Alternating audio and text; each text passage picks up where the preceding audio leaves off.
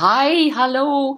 Ik wil je heel graag vertellen wat ik bedoel met mijn jaar. En je moet het ook echt zo uitspreken.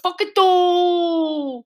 Dus elke keer als je ergens bent, of laat ik het maar bij mezelf houden. Elke keer als ik ergens ben, als ik iets lees, als ik iets voel opkomen, als ik iets zie, dan vraag ik mij af: wil ik het, wil ik het? En als ik voel dat het joy sparkt, Marie Kondo, dat het dus mijn hartje doet huppelen, dat het mijn ogen doet stralen, dan denk ik: fuck it all!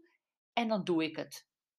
Dat is wat mij dit jaar al zoveel leuke dingen heeft gebracht. En ik wil het je dus heel graag doorgeven, want misschien slaat mijn enthousiasme, nou misschien is het zelfs wel mijn hyperigheid daarover, mijn hyper de pieperigheid daarover. Misschien slaat dat wel echt over op jou en dat zou ik hartstikke leuk vinden, want ik vind eigenlijk dat er veel meer all moet komen.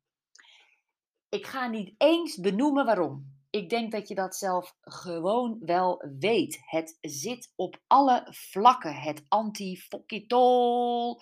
Het zit overal waar je kijkt, overal wat je hoort, overal wat je leest.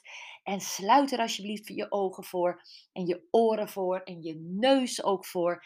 En keer gewoon naar binnen en vraag je af: word ik hier blij van? Does it spark joy? Ja. Heb ik morgen?